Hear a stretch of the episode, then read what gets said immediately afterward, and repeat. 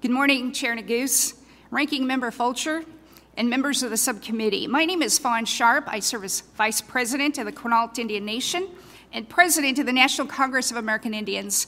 On behalf of NCAI, thank you for this opportunity to provide testimony on H.R. 108 and H.R. 109.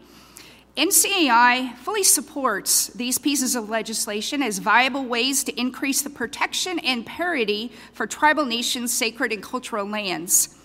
The lands which make up the United States is carved from the historic territories of our tribal nations. And from these land takings exchanges came a unique legal relationship with the federal government, one rooted in treaty rights and the federal trust responsibility. As the nation to nation relationship has evolved over time, it's been particularly important and incumbent upon the federal government to protect tribal cultural heritage by preserving American Indian and Alaska Native sacred places, objects, and cultural landscapes. As Native people, we maintain meaningful relationships religious, cultural, and social connections to our ancestral and historic homelands, including to our cultural and sacred landscapes, regardless of their current status. Both H.R. 108 and H.R. 109 would implement important protections for our sacred and cultural areas and fulfill numerous responsibilities to protect our religious freedoms. NCAI has two resolutions which call upon the federal government to increase protections for our cultural heritage by securing our rights to our culturally relevant landscapes, calling on Congress to fix the gaps in federal law that leave tribal nations without a meaningful voice, and a practical path forward to protect and manage our ancestral landscapes. They also call for tribal nations to have the first opportunity to purchase federal lands they have had a historical relationship when it comes time for disposal or transfer.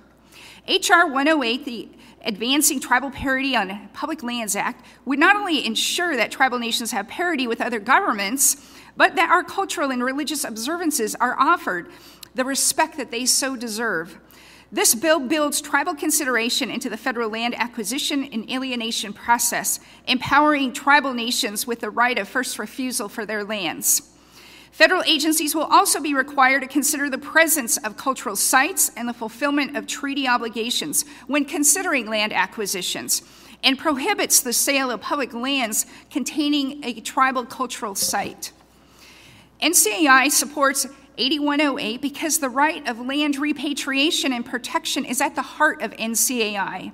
Tribal leaders across the country created NCAI in response to federal termination policies, which threatened tribal sovereignty, our governments, and our territories.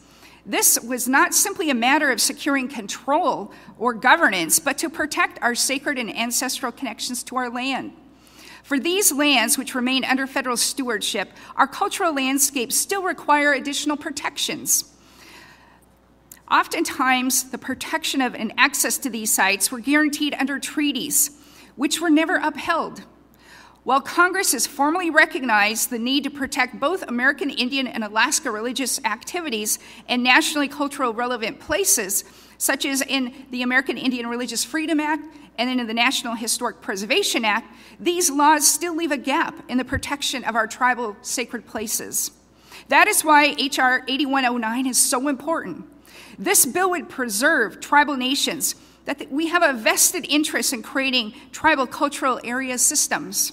We as nations would be able to recommend sections of public land to the system and be empowered to manage these cultural sites.